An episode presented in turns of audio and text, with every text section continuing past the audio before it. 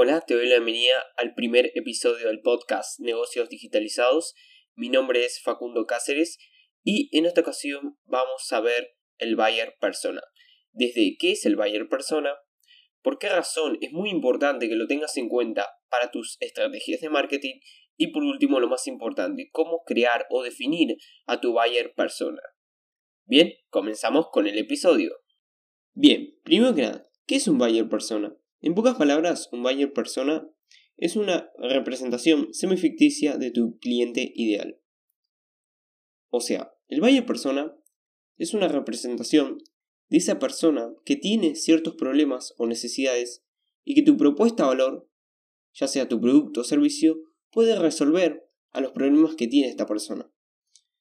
Y cabe mencionar que el buyer persona está compuesto por características como pueden ser motivaciones, retos, objetivos, circunstancias, hábitos e incluso hay modelos de buyer persona que incluyen el nombre y apellido. Para que te hagas una pequeña idea, cuanto más datos tengas de tu buyer persona, mucho mejor.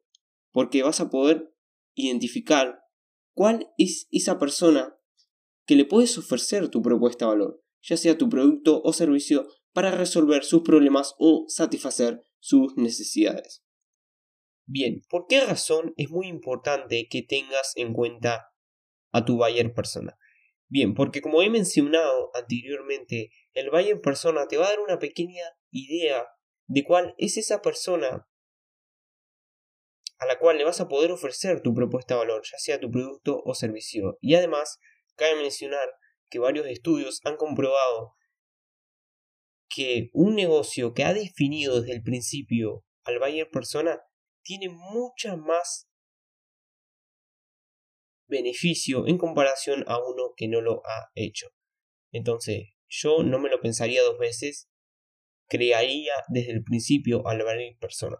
Y además vas a poder simpatizar mucho más con esa persona, porque hay que mencionar algo, no le vas a poder vender tu producto servicio a todas las personas porque no todos tienen las mismas necesidades o problemas. Entonces, el buyer persona te va a dar una pequeña idea de cuál es esa persona a la cual le vas a poder ofrecer tu propuesta de valor y las estrategias que tú hagas de marketing van a estar mucho más enfocadas a esa persona, porque sabes cuáles son sus hábitos, sus necesidades, sus problemas y en qué redes sociales utiliza habitualmente. Bien, por último, ¿cómo crear o definir a tu buyer persona? Bien, como he mencionado al principio de este episodio, el buyer persona está compuesto por características y datos.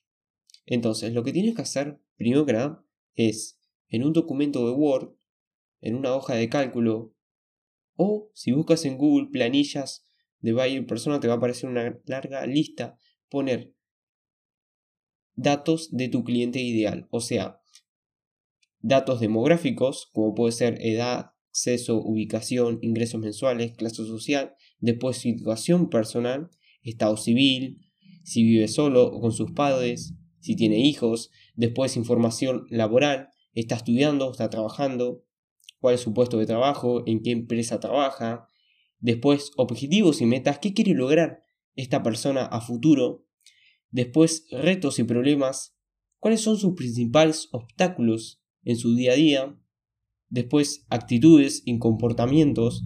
¿Cuál es la actitud que tiene esta persona en, el día a día? Y su comportamiento en Internet. Por ejemplo, supongamos que vas a vender un curso de programación en JavaScript. Entonces, tu buyer persona seguramente sea una persona entre 21 a 25 años, que sea hombre, que está estudiando ingeniería en sistemas y que su principal sueño es convertirse en desarrollador web para poder trabajar en una empresa de desarrollo de aplicaciones. Es un pequeño ejemplo que te puedo dar. Ahora, seguramente estés preguntando, bueno, Facundo, ¿cómo consigo estos datos para crear mi persona? Bueno, existen dos formas. La primera forma es haciendo una entrevista a tus clientes actuales. Y la segunda forma es investigando al mercado o a tus competidores. Ahora, ¿qué opción o qué forma deberías utilizar para obtener los datos? Bueno, depende de tu situación.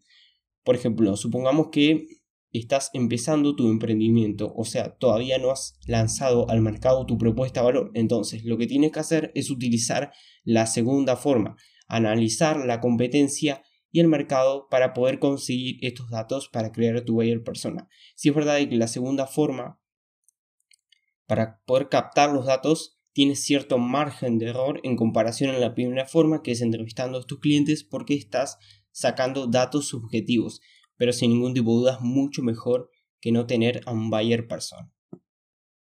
Y pues nada, este fue el episodio de hoy. Recuerda que si tienes algún tipo de duda me la puedes dejar en los comentarios de este episodio y yo con gusto te voy a estar ayudando.